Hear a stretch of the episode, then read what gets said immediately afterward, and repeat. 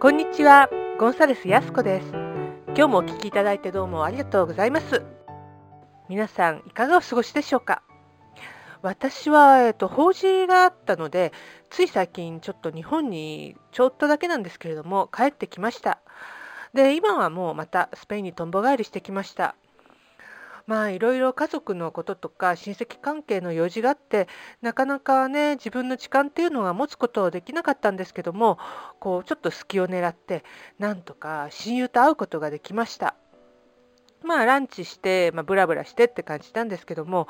やっぱりいいですよね。えー、この友達とは知り合ってから36年も経ってます。でもうお互いのいいところも悪いところも知り尽くしてるので何でも気兼ねなく話すことができるんですよね。で一緒にいるとなんかもう少女のような気分になってしまってもう自分たちが半世紀以上も生きたってことなんかすっかり忘れちゃってもう話が弾んで弾んでしょうがないです。まあいろんなことを話すんですけども親のこととか子供のこととか旦那のこととか自分のこととかあと私たちはすごく音楽がロックが好きなんですけどももうその話なんかしたりもう本当に話は尽きなかったです。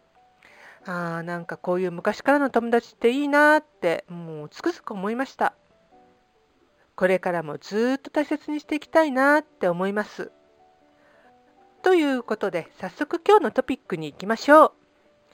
えー、今日のトピックはお金に対して罪悪感がある？です。お金についての考え方って本当に人それぞれですよね。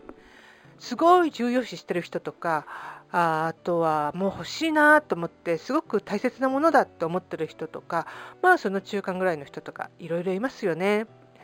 で極端の例ではお金持ちってなんか悪いことしてる人じゃないかって思う人たちもいるんですよね。で意外と多いのがお金を受け取るってことに罪悪感がある方たちなんです。うん、こう私たちみたく限りなく趣味に近い仕事をしてるといやこんなことでお金なんてもらっちゃっていいのかなって考えちゃう時があるんですよね。でまあこれは自分自身すごいやってて楽し楽しいからなんですけれども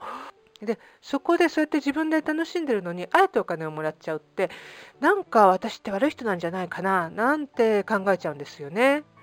でもうこの限りなく趣味に近い仕事は多分お金をもらわなくてもこうやりたくなっちゃうぐらいなんです。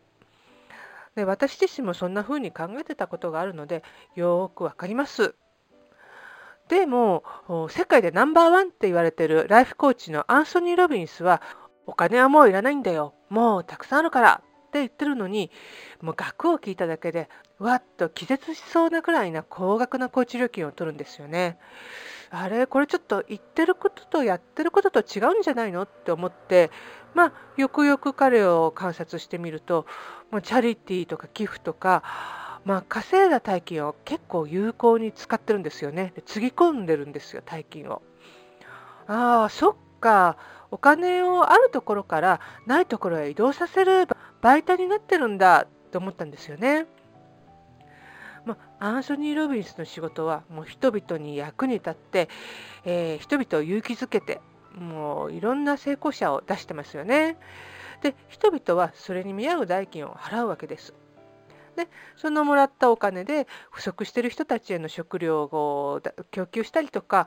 住居を提供したりとか子どもたちに教育を与える場を作ったりとか次々とお金が必要なところにつぎ込んでいるんです。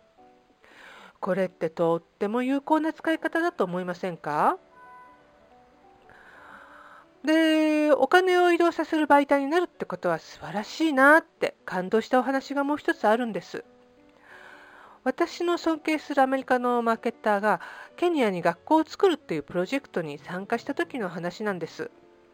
えー、動画があったので動画を見て見たんですけれども彼は小型機をこう乗り継いでいって、まあ、すごい僻地なアフリカのケニアの僻地にあるわけですよねその自分が作った学校っていうのがそこへ訪れてみたんです。で学校に着くとわーっとすっごいたくさんの子供がダンスと歌でお迎えなんです。で笑顔いっぱいに生き生きとサッカーしたりとか楽しそうに勉強している子どもたちを見て、えー、そのマーケターは僕が稼いだお金でこの子供たちの人生をより豊かによりよく変えることができるんだ。しかもそれは何年も何年も続く。お金ってこんな風にも使えるんだ。って興奮して話してました。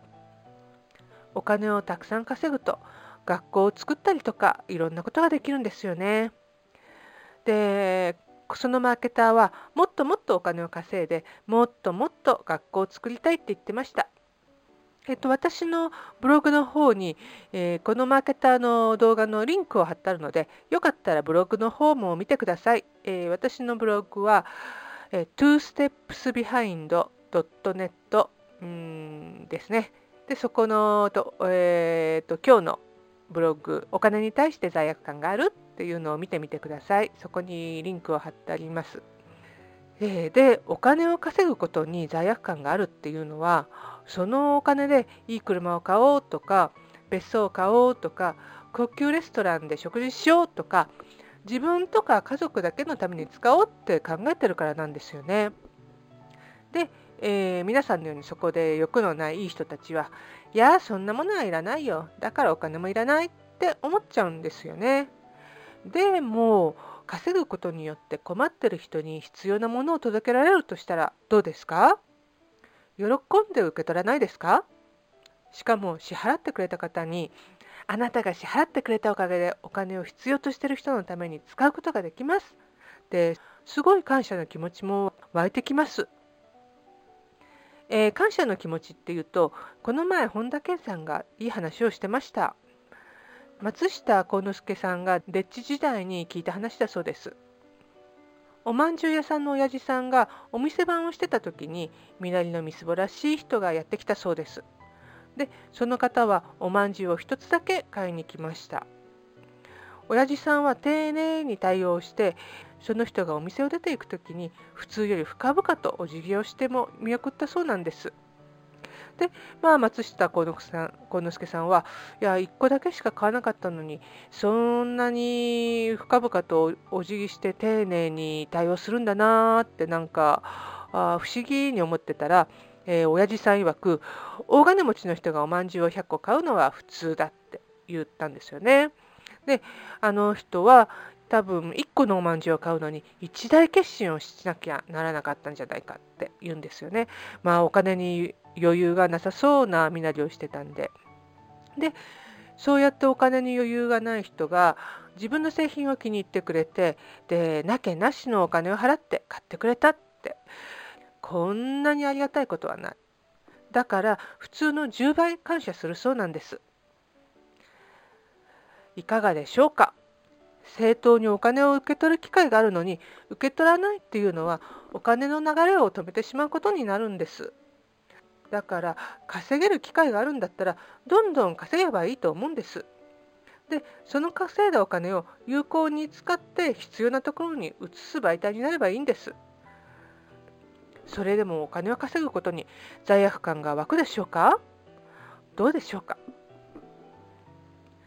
と今日のトピックは、えー、ここまでです。いかがでしょうか？ご感想などいただけたら励みになるのでとっても嬉しいです。ゴンサレス・ヤスコのライフコーチングと検索していただくと twostepsbehind.net スラッシュライフコーチングというサイトが出てきますので、えー、そちらのお問い合わせの欄から送っていただければと思います。